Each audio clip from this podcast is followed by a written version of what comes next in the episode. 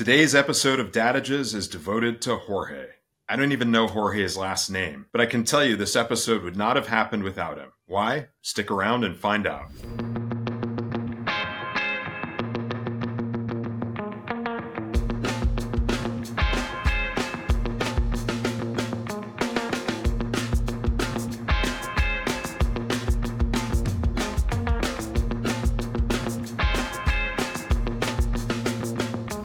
Back to Dadages, friends and family. Who is Jorge and why is he so important to this episode of Dadages? Well, those of you watching Dadages on YouTube can see clearly that we are not in the Dadages studio today. This is another edition of Dadages on the road.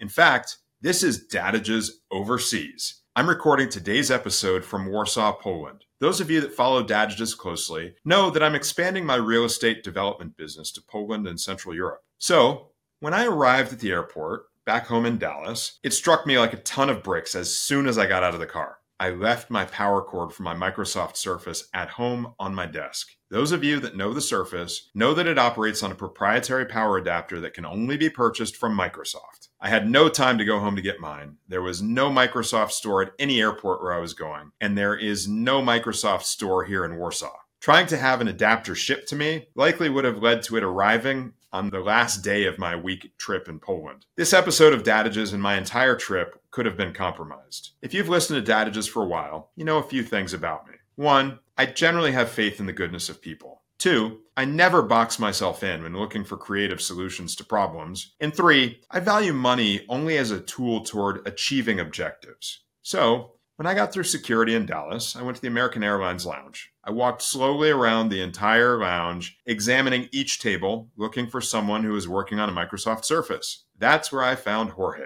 I approached him, asked him if he was headed home or headed out on a business trip, and to my relief, he said he was on his way home. Excellent, I said. I have an odd proposition for you. I explained my predicament and offered him $200 to purchase his power adapter on the spot. It turns out Jorge had not just one, but two Surface power adapters. I'm telling you, Jorge is a superhero. After recovering from a bit of shock at the nature of my proposition, he said, I have an adapter for you, but your price is $200 too high. Jorge was willing to give it to me for free. I was grateful for his generosity, but honestly not shocked. As I said, I think people are generally good, and if you present yourself to them openly and honestly with a human to human request, I think you'll usually get a pretty positive outcome. I negotiated with Jorge and persuaded him to at least accept $50 from me, which is approximately the cost of the power adapter in the store. Did I mention this wasn't the first time I'd forgotten my adapter and had to procure one? Unfortunately, I'm well aware of Microsoft's pricing practices. So here we are. Thanks to Jorge,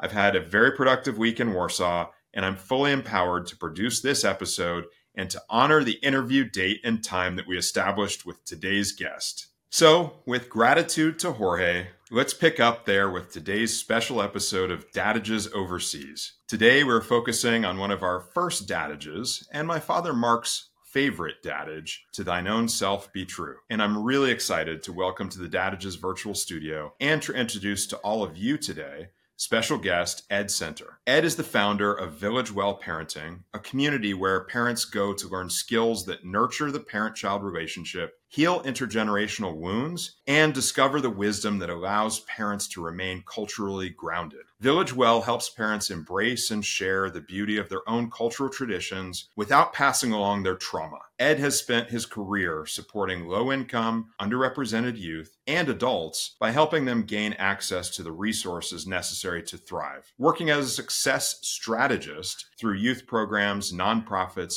and schools. Ed, a very warm welcome to Dadages. We're so glad you're here. It's so great to be here, and I'm thrilled that you focused on that dadage to thine own self be true, because I think a lot in my own life and in my kids' lives about authenticity and how one discovers that, and how it's not something that we stumble into and hold. It's something that we're constantly figuring out over our That's amazing. And it's such a great fit. I, I am so glad that this is our topic today. And I think it's going to be great for the Dadages friends and family to get their piece of being true to themselves today. And Ed, we'll get into the great work you do in a minute. But mm-hmm. first, I want to remind the Dadages friends and family of a disclaimer that I provided all the way back in the very first episode of Dadages in my household and in the Dadages friends and family by extension, political correctness is not embraced as a virtue. what that has always meant for us is that we don't hide our differences, we embrace them and we talk about them openly and unabashedly. I know that today is going to be one of those episodes where we create a safe place and we talk directly about differences in culture, heritage, race, sexuality, and other topics that are considered sensitive in much of our culture. Now we've provided fair warning to those who may be easily offended. They can hit pause right now and go check out the next episode of Dadages. But for the brave of heart, here we are. We love exploring differences in the realest way possible, and we're not trying to piss anybody off. So, with that, let's dig in. Those are great guidelines. yes. I've explored your community online. Much of your content and a lot of I've seen a lot of really positive feedback from people who've participated in your programs. And I get the sense that as we were talking about, you also embrace the importance of acknowledging and talking openly about our differences in human beings. My takeaway is that doing so is pretty fundamental to your community that you've established. Tell me if you agree with that notion and, and tell us about your diverse community at Village Well Parenting. Yeah, I mean, it's the real reason why I got into the parenting coaching, parenting education, parenting support business. I had been an educator for a long time and worked with families. And then at a point where, uh, so I have two kids. Uh, my husband and I have adopted two kids through foster care, two sons. We call ourselves the House of Eight Balls. So there's your political correctness I can right do that there. Math. Yeah, I can do that. yes.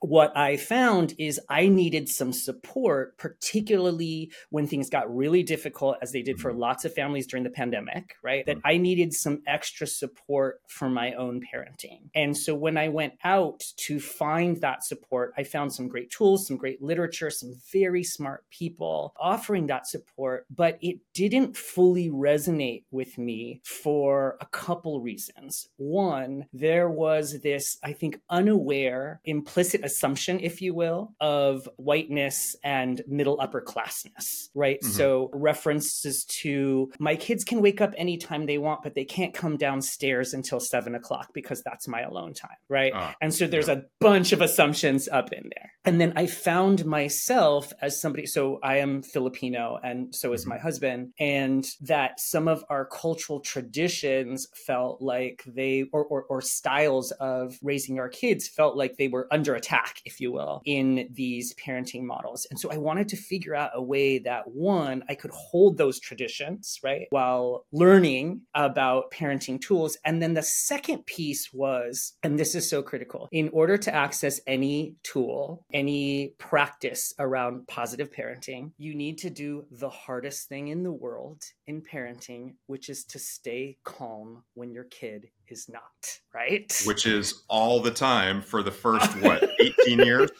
right, exactly, exactly. Just the early and, period.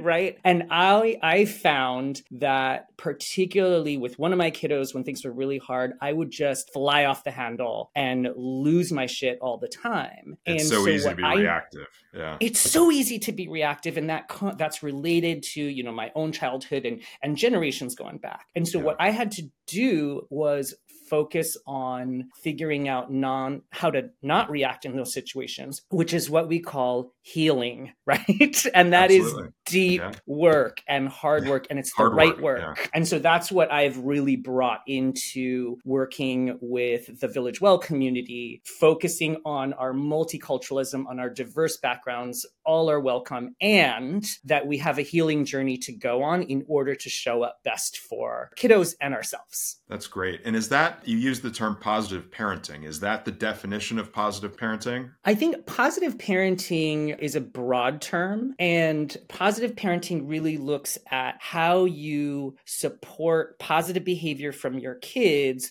without leaning into threatening, punishment, dominating as your primary tactics right? Yeah. And so how you lead with connection and support and bringing your kids along. And I found that there's a lot of good in that that I could really relate to. And I found that there was some stuff that just didn't work for me and wasn't working for some of my clients as well. And so to figure out how to create a more open bucket that doesn't really look at good and bad practices, but how do we move forward in a loving way? What does that mean for you and your family? And what's effective for both you and your kids? Well, as you said, effective for you and your kids, not for everyone and everyone's kids, because Correct. everyone is so unique. And let's talk about that a little bit. Let's yeah. talk identity and how important that is to your community, your message, and the work you do. And I want to talk about kind of a difficult subject and a unique distinction, which mm-hmm. is the mm-hmm. difference between labels versus identifiers. And I think that in general, we as human beings don't like to be labeled. It's a narrowing. It really is a narrow minded uh, perspective on individuals because labels lead to limitations. But in today's world, especially with the next generation coming up, Gen Z, and I think a lot of this is driven by social media and how much it plays a role in their lives, finding community is really critical to finding fulfillment and belonging. And one of the ways that that's done is through a really really growingly intricate and specific series of identifiers that we can apply to ourselves. And how we identify is so important, as I said, in, in today's day and age. And I loved when I saw what your TikTok username is, which is at queer brown dad. Yes. And as someone who has not only found a community, but you've actually built one, can you help us understand what your identifiers say about you and about your community? And also what they don't say, where they don't complete the story of Ed Center as a person? So, one of the reasons why I chose that is that I want my queerness and the makeup of my family to be front and center in my work with all parents. Because if you're a person who doesn't resonate with those identifiers, right, if yeah. that may prevent you from doing quality work on your own family, then I'm not the right person or community for you. Ah, yeah. Right. Self selecting proposition. 100%. And so that is part of it. I think there's also something restorative, maybe is the right word. So when you look back at many indigenous histories, right, mm-hmm. queer folks were often seen as teachers, healers, people who were able to traverse multiple worlds because of mm. identification with multiple genders. Yeah. And so we're often seen as mediators, marriage counselors, etc. Mm-hmm. Right, and then that was lost through colonialization, mm-hmm. uh, colonization, excuse me, and kind of the repression of LGBTQ community right. over time. So that to me is about going back and reclaiming power that may have mm-hmm. been generationally associated with queer folks, and then trying yeah. to bring it in. Most of my clients, most of the people in my community are in male female relationships or they're single moms or single dads, but most of them mm-hmm. do not identify as queer. And so I want to create a space where all are welcome, but also that people know what they're getting into. Yeah, it's such an amazing perspective. Thank you for sharing that. That bridging role and that force that you bring to the table with that heritage going back generations of, of the queer population and that role that they played. I loved what you said about recapturing all of that. That's really remarkable. And and this is where I want to connect on a personal level because I mentioned to you ahead of the interview, we aren't that many steps removed from one another, surprisingly. Yes, uh, but you haven't told me how, so I'm waiting. Right. And, and, I'm a straight white dad. You're a queer brown dad. So where's yes. the connection? The connection point is that my wife is an exotic flower herself. She is half Filipina and half Lebanese. She was raised in a family that was very much focused on what you were talking about that cultural definition, artistry, communication, music. She is the niece of Kuh Ledesma and oh. comes from an incredibly artistic storytelling family there was a point in time in her life where, as I said, her parents were from different countries, lived in mm-hmm. different parts of the world for much of her youth. She was actually growing up during her formative years in Manila with her two uncles. And her oh, two wow. uncles were her biological uncle and his male partner. She had the exposure to that growing up, and it has very much framed her perspective on the world. One of the things that she says is And I told her that I was having this interview with you. And one of the things she told me specifically she wanted me to share is that she was so thankful when she was growing up that her uncles did not hide their gayness from her. They exposed her to their lifestyle, who they were, what they were proud of about themselves. And it has allowed her to connect with that community. And today, we're as you said, many, as most families are, we are a straight couple raising children together. Many of our closest friends are gay couples and gay friends that have the same types of experiences that you talk about in your, in your community. And so she is exceptionally thankful for that heritage. And I'm exceptionally thankful that she has brought that heritage into my life as well. Thank you so much for sharing that. My first reaction was it sounds like your wife should be interviewing me rather than you, yes. but then I get I guess it wouldn't be dadages if that was the case. Momages, yes. yeah, yes. I have so many questions which we'll save for a time when we're having dinner. Sure. Absolutely. About what Filipino and Lebanese culture coming together feels like. It's not a model that I know. Yeah, it doesn't necessarily come together easily. Uh, yeah, a lot of conflict bet. and confrontation, especially when you consider that within all of that picture picture, you have Catholicism and Islam as well coming together. So it's a very interesting mix and not one that is always copacetic. I also I so appreciate the story about uh, your wife's uncles, and it reminds me that it's important to recognize, right? I, many people feel like gays having kids or queer folks having kids is a new phenomenon, right? And definitely in the visible culture, right? right. It right. is in, in mainstream, ways, right? Yeah. Yes, and the acknowledgement of that, and I think that's a positive thing.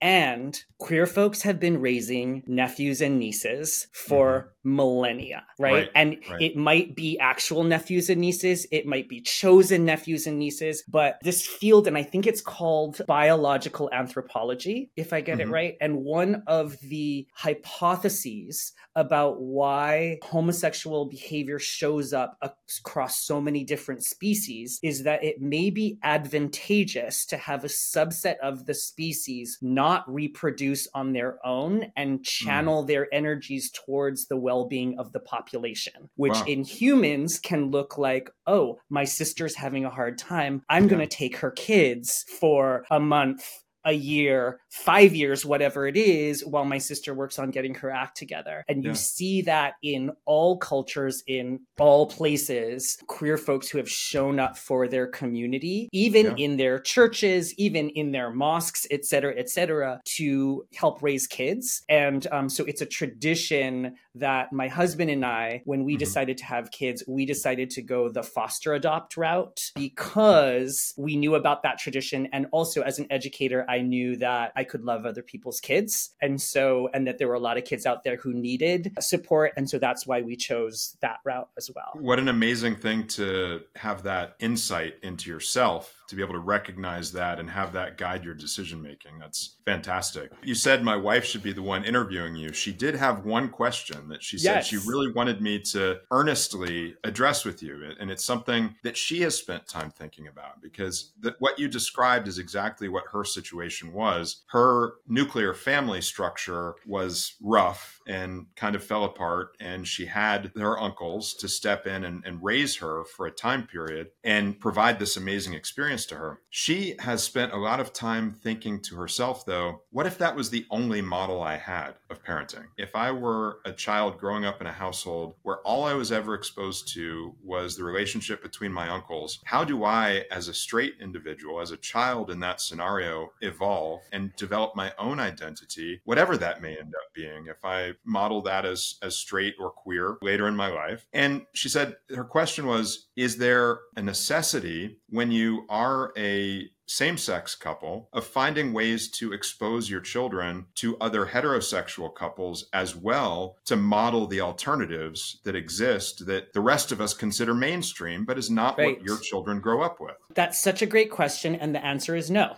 because we live in a mainstream society. Right? right? And so, even though my husband and I are obviously queer and mm-hmm. we are in a queer family, if you will, we move through the same schools, the same, so many kid birthday parties, six year old soccer games where I want to pull my hair out because I'm a yeah. soccer aficionado and they're not doing anything interesting on that soccer field. Right. And so we move through life. And also, I want to name that we are in San Francisco. So we're in a very accepting bubble. Right. right. And we've never right. faced any discrimination based on our queerness. We've certainly encountered right. some a-holes in our lives. Right. we all do. do with, yes. Yes. And so most of my kids' friends parents are a man and a woman or a single mom. And and so we roll through that. And so the role models are out there. We've also been very blessed that our families so both of our parents uh, the kids grandparents as well as biological aunties and uncles love them and are a huge part of their lives. And so they're exposed to many many heterosexual relationships in families. The difference for my kids what i do see is that that instead of the traditional kind of coming out story where one either is straight and that's normal or is not and then goes through a coming out process, my kids have the buffet in front of them, right? And so they get to decide at some point. And I've seen particularly my older kiddo who's 12 dabbling in both crushes in multiple directions, talking about pairing up uh, in the future with people of different genders. And I have a great story story related to that. I at one point, yeah. I think he was in fourth grade. I said, "When you grow up, do you think you'll want to settle down with a man or a woman?" And he said, "I don't know." And he said, "Well." Maybe a man, because if I marry my friend Griffin, then we could play video games all day long and no one will tell us what to do. And I said, if you think marriage is about no one telling you what to do, you're in for a lifetime of heartache, buddy. Absolutely.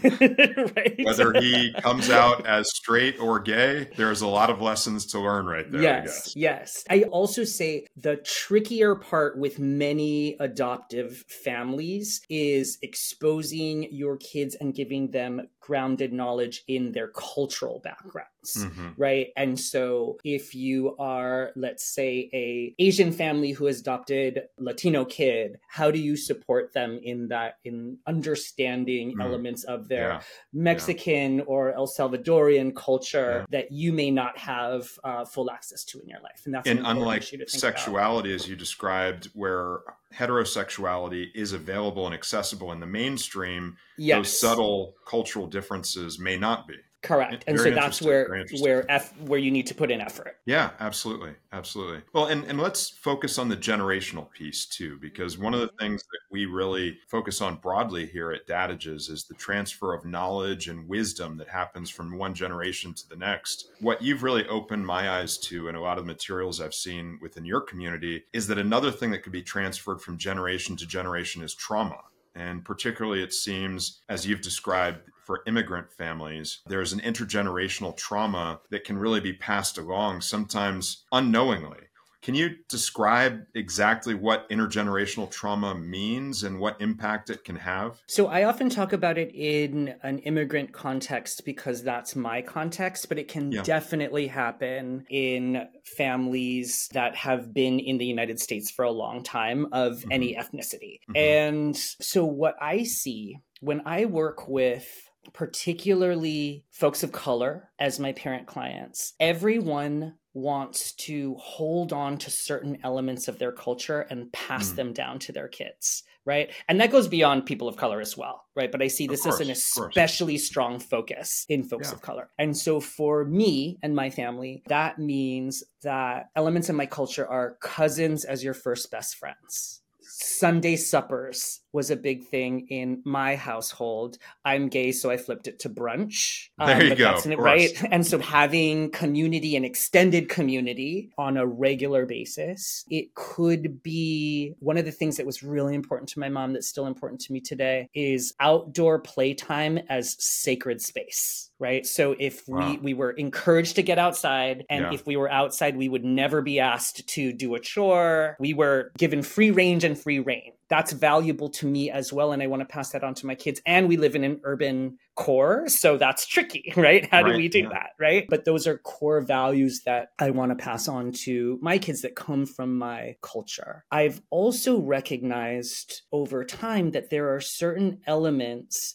from the way I was raised that are toxic to me and that mm. I want to interrupt, right? And so, for example, in my culture, we have a definition of respect for adults that is absolute, mm-hmm. that cannot be questioned, and can move into a place of being toxic right yes. and then that respect is often it is enforced yeah, with strict punishment, domination, yelling, intimidation, threatening, et cetera, et cetera. Not only enforced, but from what I've seen, secondhand, sometimes misplaced. You're forced to respect something that is not respectable if you ask any parent, do you want your kid to grow up to be able to advocate for themselves? Do you mm-hmm. want your kid to be able to negotiate? Do you want your kid to be able to set boundaries? Do mm-hmm. you want your kid to be able to express when they're not comfortable with something? Like, of course, we want those things. And so, how do we then parent our kids in certain ways where that conversation is not available to them with the people that love them most in the world?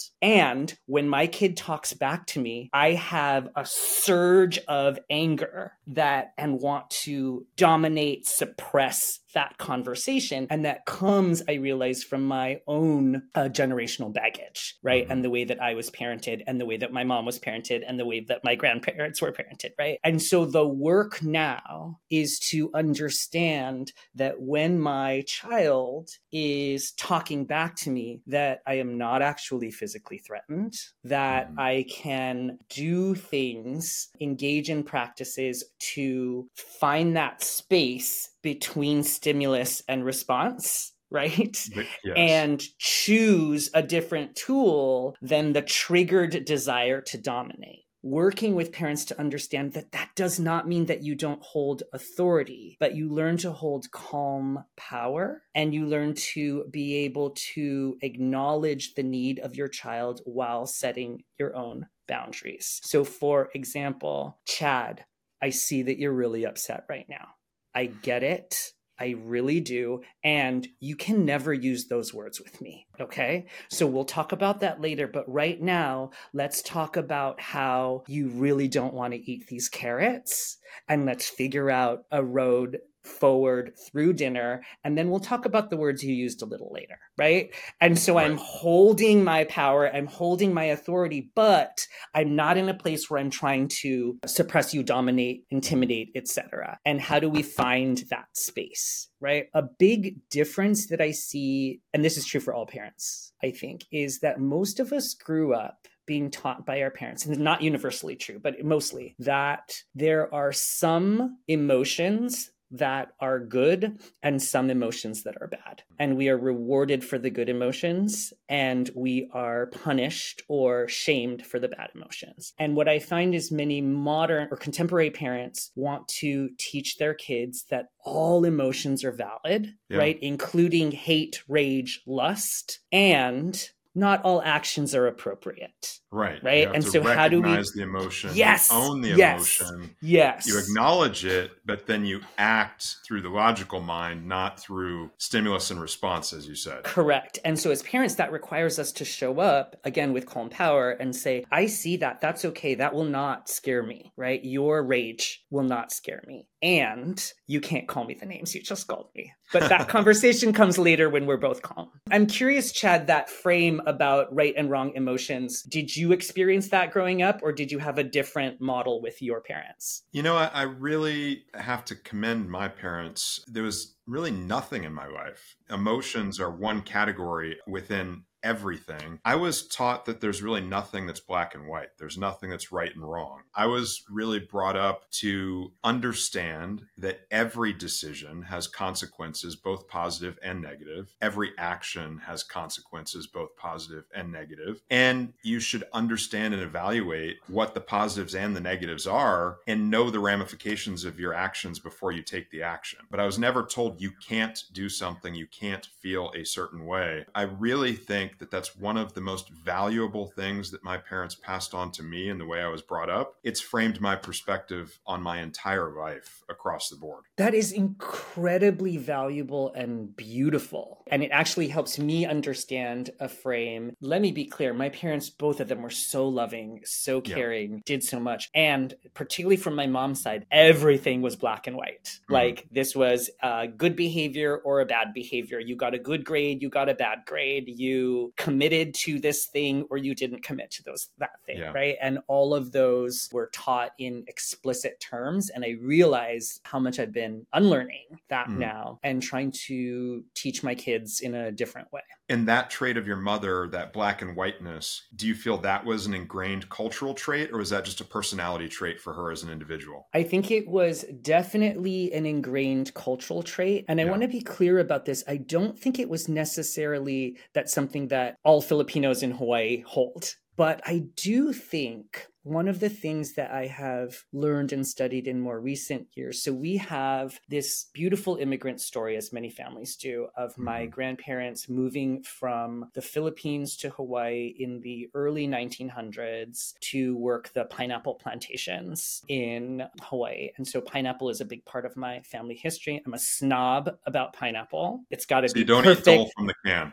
I do not. And I am definitely anti pineapple pizza and throwing a ring of pineapple on a burger and calling it a Maui burger. Like, that is just not okay. I think the greatest travesty to Hawaiian heritage is that they labeled that pizza Hawaiian pizza. yes. across the board. Well, that and the, you know, overthrow of the monarchy. Um, yeah. so well, there's that too. Um, yeah there's that too. We have this, you know, story of my parents, grandparents coming and the hard work and industriousness and thrift and, you know, saving up pennies to buy land, then, you know, developed houses on and were able to have property and help their kids move into a middle class life through the military and education, which afforded me, the third generation, you know, an easier life. And this story is told as a story of loyalty and resilience resilience. And mm. it was definitely told as you don't complain because everyone before you had it harder, right? Yeah, yeah. In studying my family and and really as a child listening to my aunties and mom talk outside the kitchen when they thought i was reading i would learn other aspects of our family story like my grandmother was a child bride and didn't have agency in her marriage choice and then had 10 kids, and the last two almost killed her. And the last one was my mom. It was that on payday in the plantation villages that the men would take their wives and families into the sugarcane fields to hide because they were worried about the bachelors from the other villages getting drunk and coming into town to cowboy the women. I was an adult when I realized what cowboy meant and that my grandpa participated in strikes that were broken up physically by goons, right? And so there was this violence that perpetuated yeah. it was kind of the wild west of hawaii yeah will, heavily right? physical violence yeah yes Incredible. and the threat of violence and the fear and i think that seeped into their practices as black and white right? Like everything was emergency, and therefore you were home by dark. You yeah. could not walk to this place by yourself. You listened to your parents' rules all the time, and you were punished strictly because of the sense of. It was a matter fear. of survival. It sounds like yes, and living in fight flight all the time right? Yeah. And so yeah. now understanding how those practices have informed how my grandparents raised their kids, how my mom raised me, and having compassion for that and understanding that I am not living in a Wild West anymore. And I can choose to offer my kids a different model than black, white, right, wrong, good emotions, bad emotions, and really look at allowing my kids as your parents wanted to, right? Mm-hmm. Like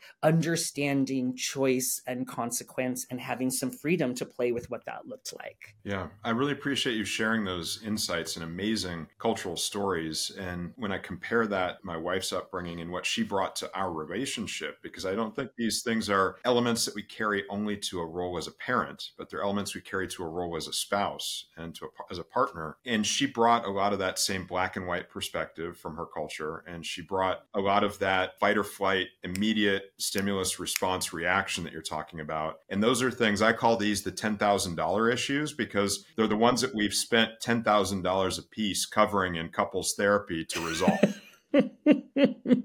Absolutely. That makes so much sense. And to bring it, you know, serious again, that your wife obviously had some traumatic times in her childhood right? And as did her parents. And so, how that leads to emergency thinking, if you will, and emergency acting. And then that stuff gets coded into us and shows up as adults. And so, yeah. that's how we keep therapists employed and living large. Absolutely. And I, I believe that one of the most important things in a relationship between two partners is the opportunity to grow through a healing journey together. And i think that's one of the things that has been the strongest in our relationship is that we have confronted these things and we have worked through them we have found common ground on the other side. And i think that's so important then when you can model that to your children because you then show your children how to go through conflict resolution and pass those techniques and skills on to them. Yeah.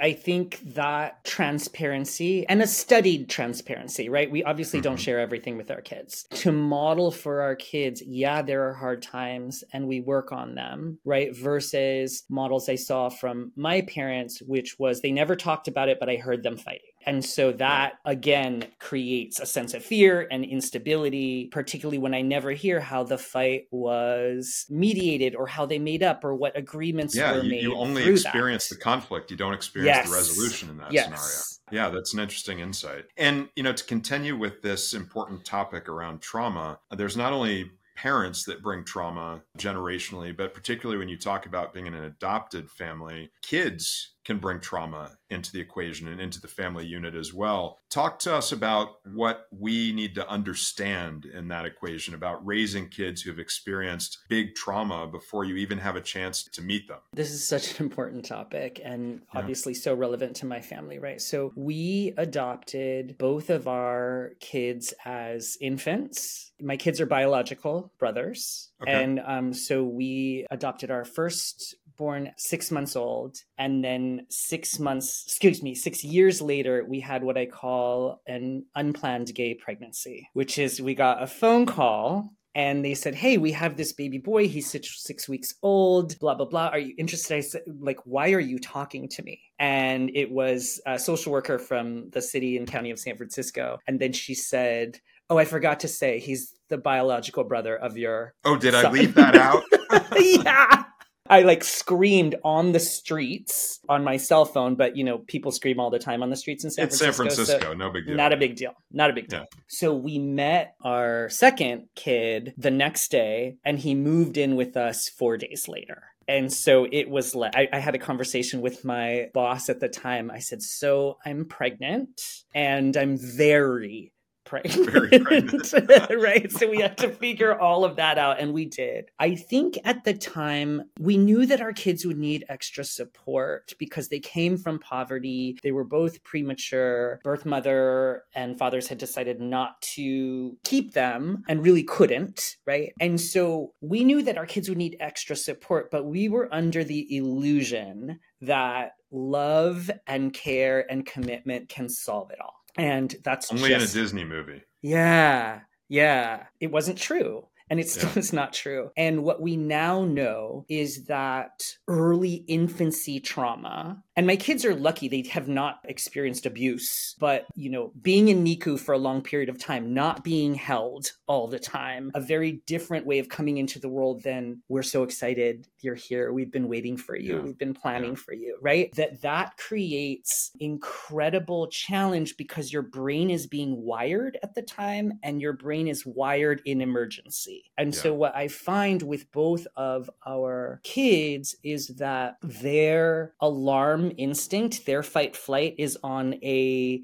hair trigger. Is that how we say mm. this? Yeah, and absolutely. so something happens that for you and me or neurotypical a kid with a, a calmer entrance into the world would be a bummer right mm. so no you can't have a slushy oh yeah. no we can't find that toy right oh the play date you wanted is we you thought it was for today it's actually for tomorrow that can go into defcon 4 for my kids Oof right? And so, like, yeah. screaming, throwing things, we have had to learn is how to support our kids going when they go into that fight flight in a way that's very different from how I was threatened and suppressed when I did yeah. as a kid. Because yeah. I was also a big feeling, impulsively behaving kid, yeah. even though I had a very calm entry into the world, right? But I wasn't at the level of my own kids. And so, how to overcome the instinct that I have generationally to correct my kids' behavior right away, to one of understanding that they are in crisis mode, even though I see the reason for that crisis mode as being the stupidest thing I've ever experienced, right? Hmm. That for me to be able to show up for them and say, like, I get it, that is such a bummer. And through my own actions, show how one can stay calm and re regulate yeah. in this time. And then get to a place later where we can actually try to focus on the issue, make promises about getting a slushy tomorrow, right? Or whatever the thing is. Or can we offer you something that's healthier,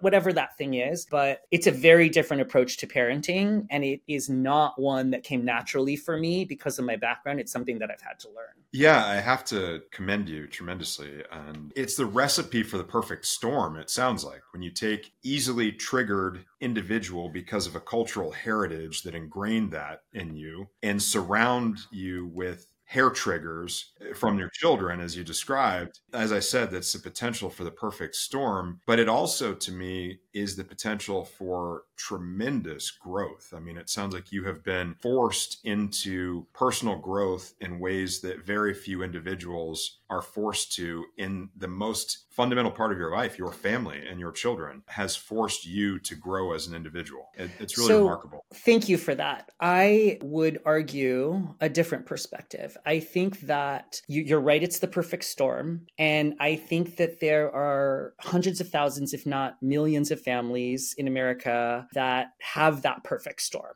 right? Mm-hmm. Parents who have experienced great hardships because of poverty, because yeah. of systemic issues, and have kids that also have faced trauma. And so that volatile situation exists in families all across America. I am privileged is that I have educational capital, social capital, and a little bit of financial capital to be able to have taken on that journey for myself. And so I had tools and resources to figure out that I wasn't, that something was wrong and that I needed extra help to do so. And I could go find that help. And so a big part of my calling with the Village Well is how do we create that community for other families? And so I will say a little bit of my work is fee for service with individual families coaching workshops mm-hmm. etc mm-hmm. but the majority of my work i'm doing through government organizations child welfare systems school districts nonprofits so that we can reach families who don't have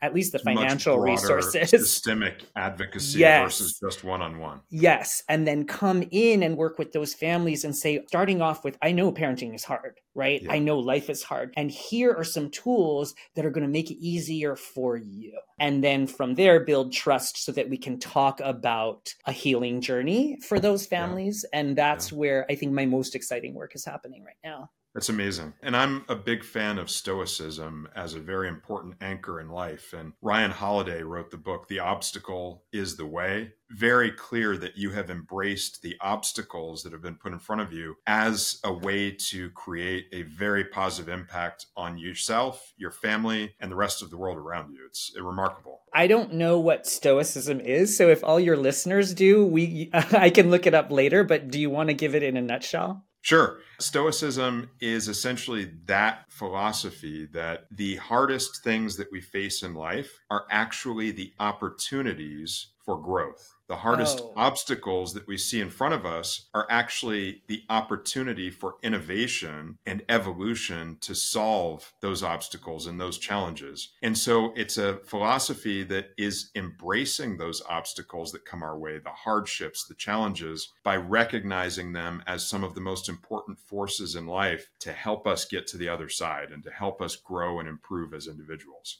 Thank you for that language and framework because that is 100% what I do, but yeah. hadn't thought about in those terms. So I always start off my workshops with parents. Think about this in a parenting context. What's the rock in your shoe right now? Yeah. Right. And let's bring that to the table. And that's where we can start learning because it's the thing that's relevant for you. And then we will, through that process of understanding that, so much growth and awareness can open up. Beautiful. That's beautiful. I know that that message resonates effectively effectively with your audience because, like I said, I've seen feedback from people as to how much they've been touched by that and how much they've been touched by your openness and what you share about your own life to help serve as a model for them. One of the topics that I know that you focus on at Village Well is also is you talked a bit earlier, you used the phrase neurotypical there's the opposite of neurotypical is obviously neurodiverse. And there are family units and structures where you may be dealing with neurodiverse children. There's also instances where you have neurodiverse parents. And I know this is a topic that you cover and one that's important to you. Can you help us understand the dynamics of those situations and how it can creep into parenting and a parent child relationship in a way that can be damaging? I am blessed in that both my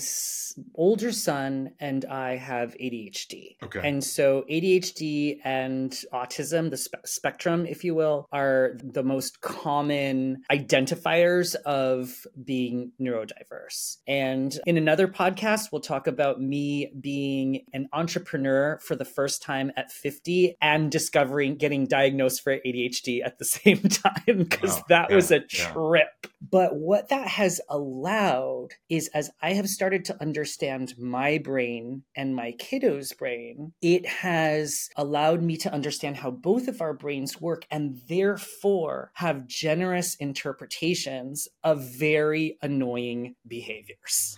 right? So let me give you an example in terms of generational Please, healing. Yeah. My mother and I had the great towel wars of 1989.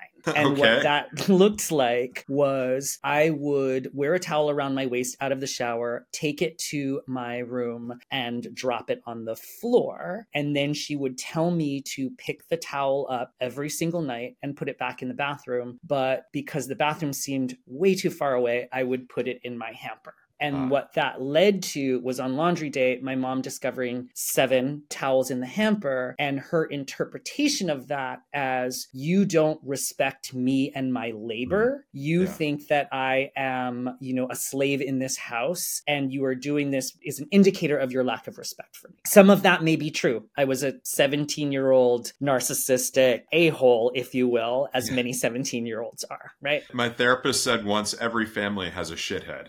yes. So I was claiming, I was grabbing the ring as shithead in my family. Yeah. What I now understand is that is classic ADHD behavior. Mm right? Yeah. The inability to process that learning because we're already on to the next new thing, mm-hmm. right? Somebody recently said folks with ADHD are constantly doing side tasks, right? And yeah. like our life is filled with side tasks. And so I was moving on, on rather than following through. Correct. And so now every night, my older kiddo, who's 12, takes a shower. Well, he doesn't take a shower every night and he needs to. That's a different story. But when he takes a shower, he leaves his clothes on the bathroom floor And so every night I say, Did you pick up your clothes? And then he'll go and clean up the bathroom. And then I'll say, and he'll say, It's clean. And I say, Go back and look through my eyes. And then he goes back and then fully cleans it, right? Ed, you know what and, they call that? Payback.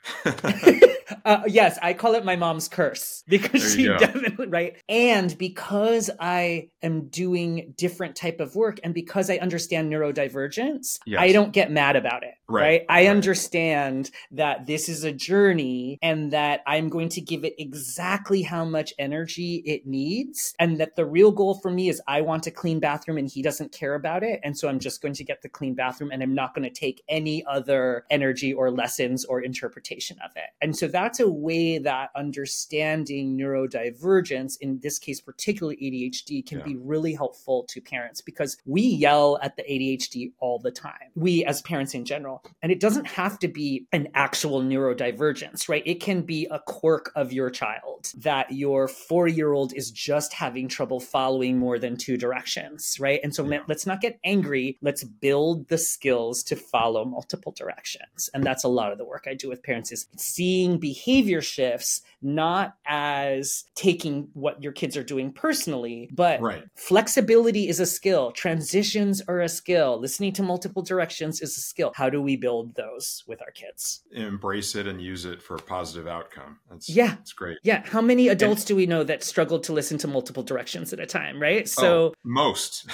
yes, yes there's so many amazing concepts that you cover within Village Well. We can't cover them all here, but there's one term that I really found fascinating and I had no idea what it meant. And I really would like you to explain it so that I can understand it and the rest of the friends and family can as well. You talked about decolonized parenting. What is yeah. that? And, and why is that an important concept? I think that's a term that I have embraced and I'm still learning. So yeah. that caveat. And I alluded to it a little bit with queer history. I know that for all ethnicities everywhere, we had in our clans, in our tribes, in our villages, ways of raising our kids that were usually communal, mm. that often allowed our children a lot of responsibility, but a lot of freedom as yeah. well. And through colonization, when Europeans saw different groups around the world as resource providers. It shifted and looked to the extraction of resources, including human resources, humans as resources, that it shifted our practices with our children. If you think about for African Americans who come from the slave trade, right, how family life was completely unstable, right? Or if we think about how villages in the Philippines, where I come from, were rounded up into labor and families broken up up through Spanish colonization, that it had a big impact on the fight flight instinct of trying to keep our families together, of the mm-hmm. nervousness. I think that moves into what we talk about, like this black and white thinking, this desire to threaten, to cajole, to punish our kids because of some great fear of violence that may or may not be real. Decolonizing to me means pushing back on those practices and saying, I'm going to own my parenting, my family, my values in a way that makes sense for me. I'm going to look at how violence seeped into our cultures and family practices and work to remove that violence and instead hold calm power. I am going to create new villages, which is why my company is called The Village Well, because I think healing and child rearing and growth is always done in community. And so it's pushing back on these practices that have come in through colonization and reclaiming a space for freedom, if you will, within our families. Yeah, and it's, it's reclaiming so much of human history too, because presumably yeah. all of those parenting techniques that you talked about come from all those different ethnic groups. They worked for generations and generations and generations. And then in one or a couple of generation period of time when the colonization was occurring, it was all just wiped out. It's uh,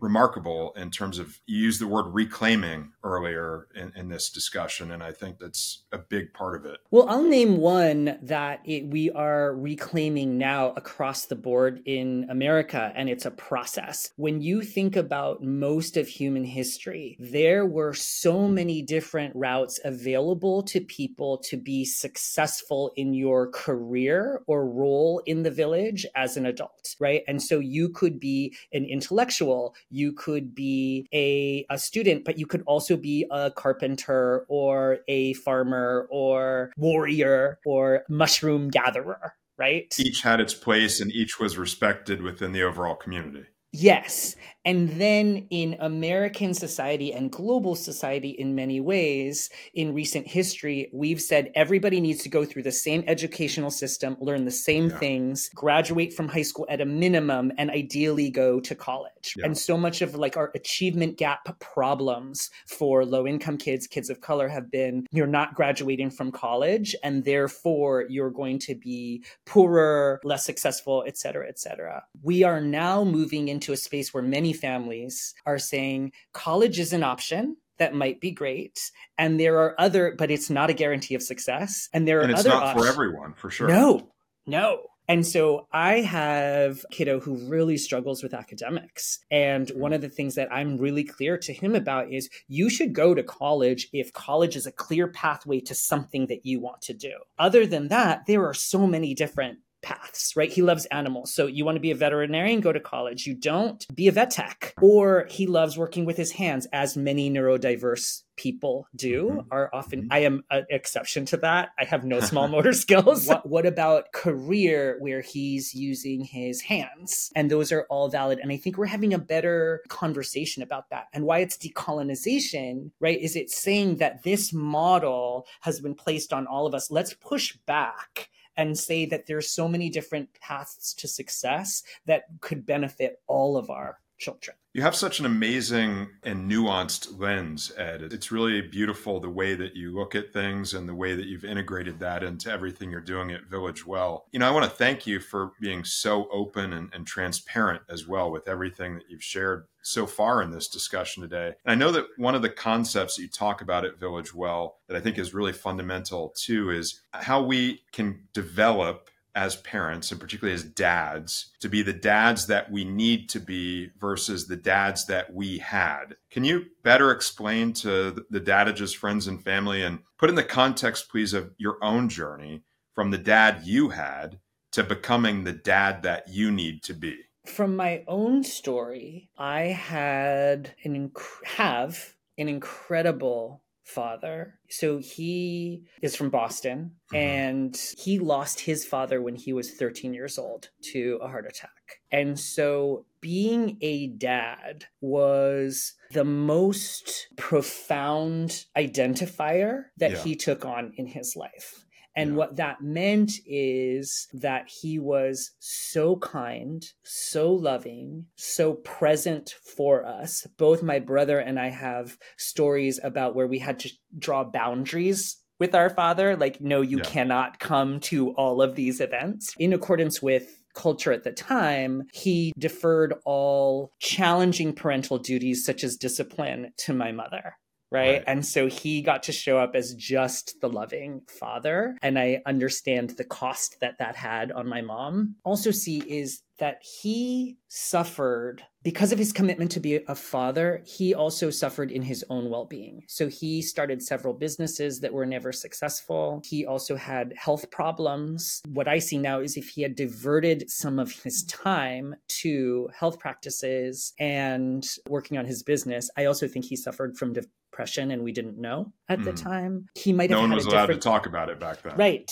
particularly men. I see the cost. And so, what it's meant for me as a father is to strike a different balance, which mm-hmm. I'm not sure I'm getting right on any given day, but maybe yeah. I'm getting right over the course of time, which is I'm starting a business and I'm going to give it my best effort. And that means sometimes, even though it's a parenting business, that I'm not available for my kids. Right. Right. And that means that I have a commitment to my own health practices, including mm-hmm. sleep, being contact in community, being connected to community. I'm seeking balance in a different way. And so yes. again, the the through line here is I am taking things from my father right? Yeah. I'm not a particularly patient person. My dad was, and I think about him when I am trying to be patient with my kids and my partner. And then there are things that I'm trying to change as well. And so I think that holds true for a lot of dads today. And what I really see common in the dads that I work with is so most of them are pulled in by their wives right? And yeah. then discover that there's something here. But the script around being a disciplinarian, around not taking any back talk, around modeling hard work for mm-hmm. kids is mm-hmm. really strong. And so it takes more time for me to support those dads to do it with intention. So you're not just like, yes, of course you want to teach your kid to work hard. And if your perfectionist child is screaming because they can't get the math problem right, maybe yeah. you want to take your foot off the gas for a little bit and come at it a different way another time right? Maybe yeah. this isn't a character building moment. Maybe this is a resentment building moment, right? and so, like, understanding. Fine line, right? It's a very fine line, and we all cross it. And so, one thing I haven't talked about today is also the importance of fucking up and giving yourself grace, right? Because Absolutely. we do that a lot through our journeys as well. Yeah, if perfection is the only standard that's allowed, it will never be achieved because it doesn't exist yeah, I love on social media to tell stories about my screw ups and what I'm learning from them because I think it's important to model both parts, right? The willingness yeah. to screw up and the commitment to learning and course correction. So, with all of those mistakes along the way and mistaking your way to growth, how have you had to grow, change, challenge your narrative about fatherhood in order to not be a crappy dad? Key areas that you can point to to say these are the specific things that I've done as Ed that have worked for me? This is a small and subtle one, but I bet a lot of your listeners can relate to this. Right. Mm-hmm.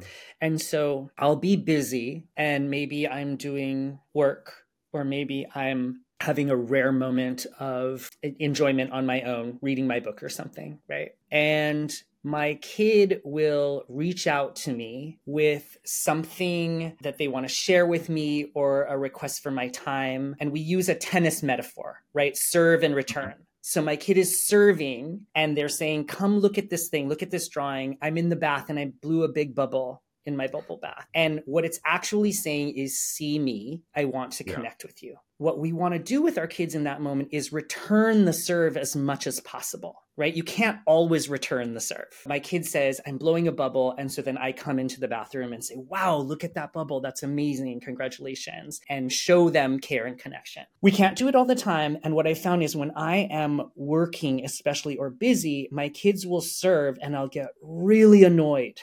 Why are you bugging me? why are you bugging me? Or maybe I'm yeah. mad at myself that I can't return the serve. I don't know what's going on, but I was being so yes. short and impatient, yeah. right? Yeah. Like, hey, dad, not now type of thing.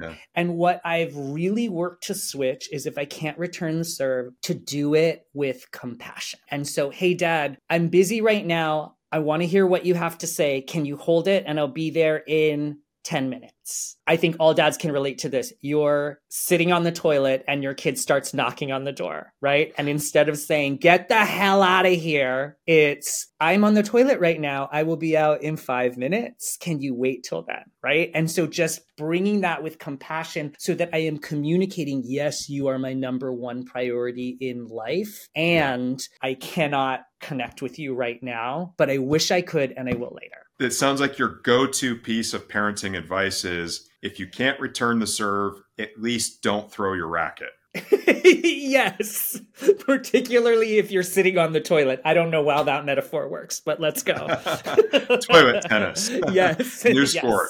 Yes. So th- this has been a lot of fun, Ed. I really enjoyed the discussion. It's been very meaningful as well. And I want to make sure that if they're members of the Dadages friends and family who want to learn more about you, want to connect, want to learn more about the village well, you have a lot of offerings out there. We'll certainly put posts on our bulletin board on dadages.com with links to your website, Yep. villagewellparenting.com, as well as some of your social media platforms. But can you just share a few examples of the programming and resources that you offer just so our group is aware of them? If you are Village Well curious, the best way to experience this- us is every first Friday, Mhm. we have a drop in hangout session. Free First Fridays. Free First And- Friday. Got it Yes. yeah. it's only half an hour, and I'll drop like one bit of content. So thi- on October 6th, we're going to be talking about nudging your kids towards healthy nutrition.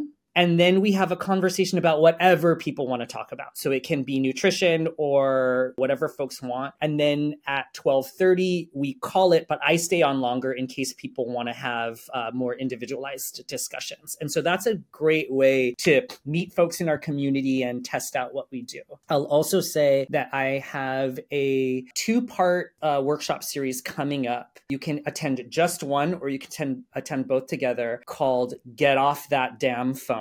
Every parent I know is struggling with Yeah. safe and balanced screen time use with their kids. And so this is a way to look at what is healthy, figuring out how to establish good boundaries, learning our alternatives to babysitting your kids rather than having them on a screen. And not that I'm totally anti babysitting with a screen.